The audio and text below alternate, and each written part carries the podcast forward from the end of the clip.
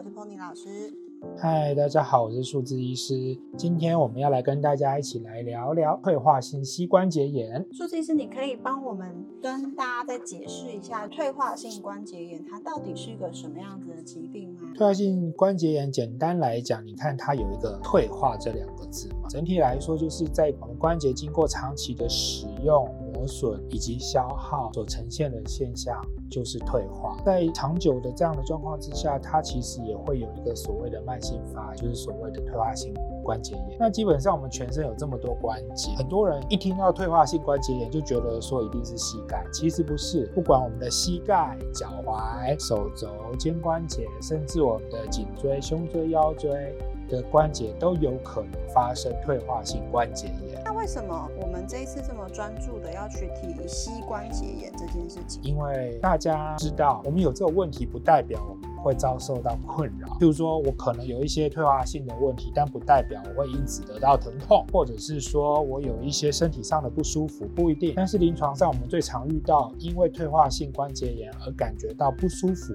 的，那膝盖方面大概在前三名。也就是说，退化性关节炎，膝关节其实是占蛮大的一部分。啊、呃，没错，以女性来讲，大概是第二名左右，如果我没有记错的话。OK。其实女性的第一名是在手部啦。那既然我们提到痛这件事情，因为台湾现在医疗非常的方便，也非常的发达，所以个案或是客户来询问我们的时候，通常是他在 X 光里面他已经有了一些影像，证明说，哎，这个人他的骨头的间隙变得越来越窄。然后这时候个案就会很紧张的来问我们说：“哎，我是不是有退化性关节炎？”那数字，我想请问你的问题是：X 光上面的退化性关节炎跟我主观感受到的痛是正相关的吗？这件事要这样子说，就是说临床上我们发现有退化的现象，不代表那一个个体本身会感觉到疼痛。那实际上我们这样讲好了，今天一个五六十岁的人，他说他膝盖疼痛。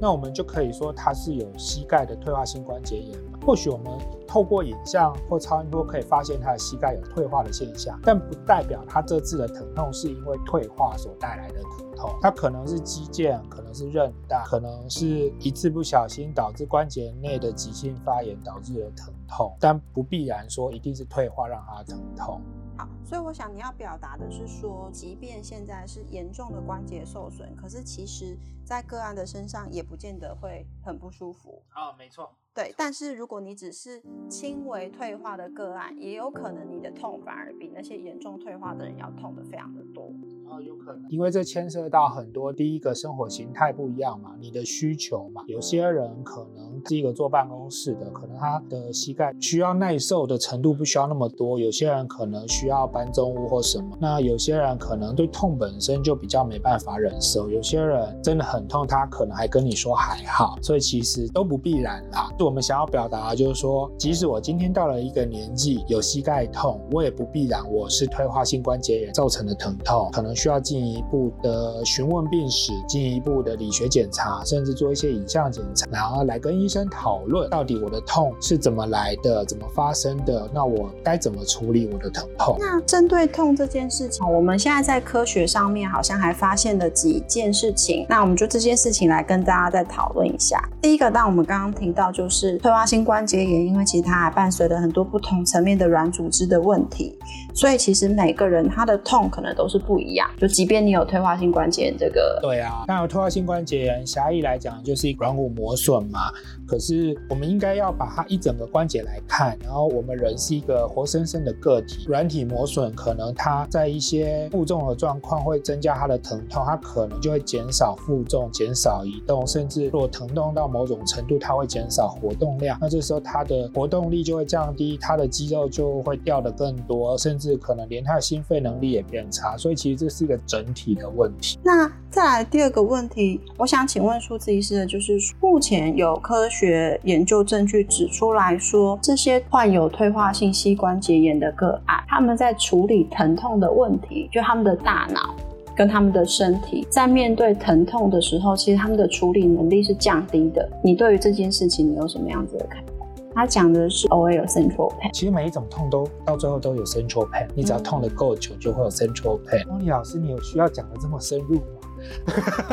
之前有听过国外的医师前辈，当然这也是有一些 paper 的佐证，就是说一一个痛，你可能就是觉得好像不会伤害很大的疼痛，但如果你让它变成慢性，然后痛得更久，有一天原本造成你那个疼痛的原因，即使被你消除掉、消失掉，可能因为你的脑对于那个疼痛有所记忆，所以即使硬体上看起来没有问题，但是你还是觉得那里会不舒服。所以有些时候很难区分，因为通常那些个案大概硬体上面都还是有所问题啦。说真的，到他的膝盖都完全没问题，其实这种机会非常非常的低。那接下来下一个问题，我们知道目前在台湾的医疗环境底下，退化性关节炎的患者，我们通常有几个处理方式。当然，热敷可以缓解他的不舒服，电疗可以缓解他的不舒服。我们在大概五六年前，台湾就非常的流行打玻尿酸，或者是吃葡萄糖胺去增加关节的润滑。这好像十年，厂商都赚十几年了。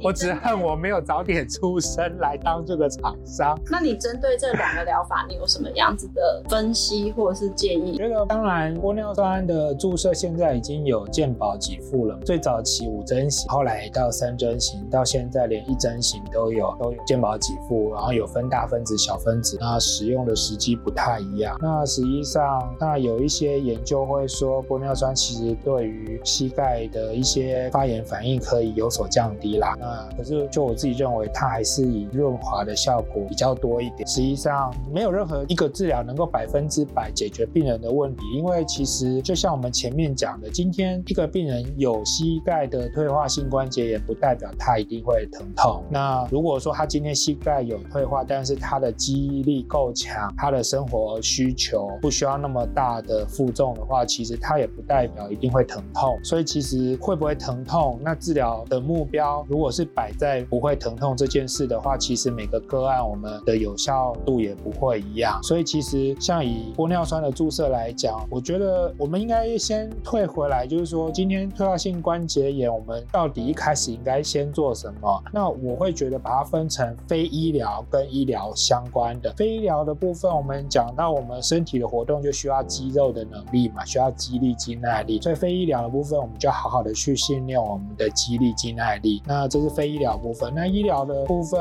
我建议还是先从非侵入式的开始。非侵入式的就是先不要打针嘛，我们可能单纯你自己在家热敷。那如果万一有急性的问题，冰敷；比较慢性的就热敷，常常泡温热水，然后甚至到复健科做做电疗或做做仪器治疗有改善，那其实这样子就好啦，也不一定说非得要做什么。如果当这些比较非侵入式的开始不行的时候，你觉得里面卡卡的，或者是不是那么的顺的时候，选择玻尿酸的施打，我觉得也很好啊。它至少打了之后，它变舒服了，就解决了它本身的问题。葡萄糖胺其实不算是药品啊，它算是健康食品。那这部分，因为它有分哪一种型，所以有些病人觉得吃了有效，有些病人吃了没效。它比较是低定位在健康食品。那我会觉得说，如果家里经济上没有困难，你吃了这个又觉得比较舒服，吃这个也没有什么不好。所以依照你刚刚的分析，听起来其实你比较。建议刚开始的时候还是与运运动训练。对，我觉得不管是到哪个时期的退化性关节炎，都应该要有运动训练的这个选项要做。甚至即便是你退化性关节炎，你已经开完了全膝关节置换之后，其实你还是摆脱不了运动这件事。没错，没错。而且你的运动介入应该在换关节之前就要介入了。如果说就是今天这些个案，他的状况真的已经变得很严重了，他需要做一些针剂上面的。治疗，你会推荐什么样的疗法给他呢？嗯，第一个考量到金钱的问题，当然，如果他过一段时间的仪器治疗效果不好，他如果健保又有给付，当然就是先打玻尿酸嘛。其实我们治疗大概分成两边嘛，一边是再生医疗的部分，一边是属于消炎的部分。早期很多人都喜欢打类固醇，那其实就止痛来讲，短时间的止痛效果，我们把类固醇、玻尿酸跟再生医疗，像自体血小板注射这个来比较短期的止痛效果，当然类固醇的效果很好。可是是根据研究发现，你拉长到一年之后去追踪他们退化性问题的状况，其实是类固醇的那一组变得最严重。所以我觉得其实没有最好的治疗，只有适不适合病人的治疗。今天假设一个五六十岁，他还年富力强，然后他可以做很多事，我就会建议他要使用再生医疗的，因为他还有很大的活动力。可是今天如果说自己已经卧床的人了，然后活动力不高，那其实你帮这个病人做再生医疗，让因为再生医疗的施作过程相对上不是一针就能解决的，那治疗过程会比较不舒服一点。以这样的需求来讲，或许他选个类固醇注射，我觉得也不是不行嘛。其实我们还是医生还是要考虑到我们，尤其是我们做健康的，还是要考虑到对象他的需求到底是什么。好，今天到最后，你可以简单的用三分钟帮这些退化性膝关节炎的患者做个总结吗？嗯，我觉得第一个，我们膝盖痛，即使有一点年纪，不代表一定是退化性关节炎。那我们可以去找专业的医师来看，说，哎，我这次痛是真的单纯退化性关节炎的疼痛，还是我有半月板的损伤、韧带的损伤，然后或是关节里面的发炎所造成的结果的疼痛？那根据我们们的的诊断才会有后续的治疗。不管是接受了什么样的治疗，我们人活着就是应该要动，尤其是超过四十岁之后，肌肉量会随着我们的年纪每年都在掉，所以我们更需要好好的做肌力训练，训练我们的肌力、肌耐力，这样子我们才能够有更好的生活品质。那我们今天的节目就到这里，我们下一集再见。我是 Pony 老师，好，我是数字医师，谢谢大家，大家拜拜，拜拜。